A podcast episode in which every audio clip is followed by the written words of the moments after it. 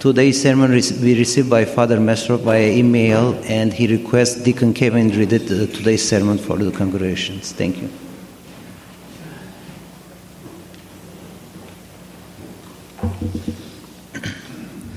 In the name of the Father, the Son, and the Holy Spirit.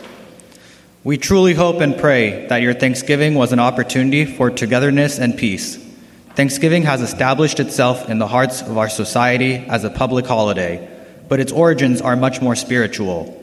Throughout American history, at times when the president saw fit, a day of Thanksgiving would be declared, as well as days of fasting.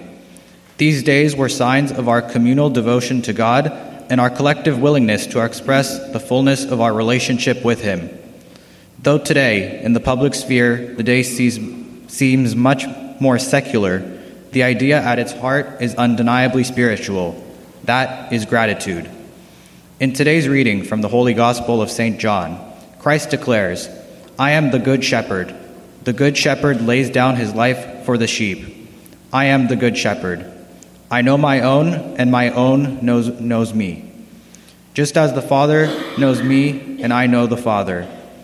And I laid down my life for the sheep, and other sheep I have, not, I have which are not of this fold. Them also I must bring, and they will hear my voice, and there will be one flock and one shepherd. In this profound revelation, Christ seizes the moment to embrace all of humanity into his loving embrace. All of his flock will hear his voice, and they will be one. There is no more powerful sentiment that can inspire gratitude in the hearts of humanity than this simple idea. Gratitude in this context is something we experience when we deeply reflect on a free gift, which we have received by virtue of God's love through Jesus Christ. For some, this can be overwhelming, a true movement of the heart, especially in the light of our own sinful natures. We fall short, despite ourselves, but Christ always calls us to oneness in Him. For others, the reflection can feel underwhelming. We know the story, we know what our faith professes, but the gift of Christ's life doesn't seem to move us to change. For those who feel this way, reassurance can be found in the tradition of Thanksgiving itself. The holiday was founded to remind the people to look for blessings in their lives, despite their hardships. In other words, the ritual of gathering around a table once a year with our closest families and friends conditions us to not stray far from thankfulness. For this reason, Christ himself established the first true Thanksgiving dinner, the Eucharist, which he formed as a sacrament during the Last Supper. This most sacred ritual was given to us as a gift so that our spirits would always comprehend the nature of our God's love and to be thankful. The divine liturgy, the Surpadarak, is training for our hearts so that we should live in gratitude. However, St. John Chrysostom reminds us, as Christians, we have further duties and means by which to always express our gratitude unto God. He says, When you are generous to another person, you are not bestowing a gift, but repaying a debt.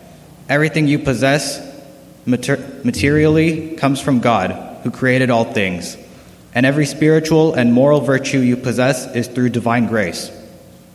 Thus, you owe everything to God.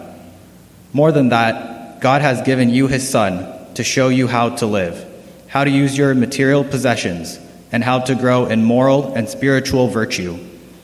We may say that your material and spiritual possession cost God nothing. God created the universe in order to express His own glory, but the gift of His Son was supremely costly because His Son suffered and died for our sakes. The agony of Christ on the cross is the measure of how much God loves us. For this reason, we should take none of our gifts, material or spiritual, for granted. Day by day, we should give thanks to God for what He has bestowed on us.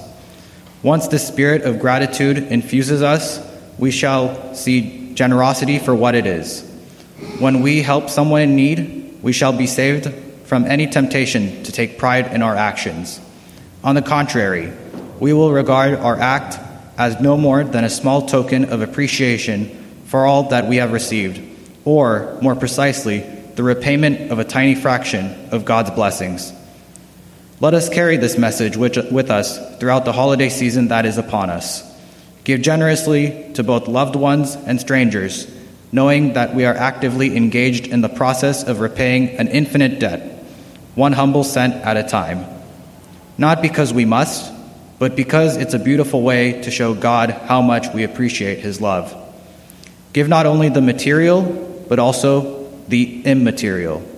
Give love, give forgiveness, give patience, give understanding, and give glory to all, but most essentially to the all holy Trinity, the Father, the Son, and the Holy Spirit. Amen.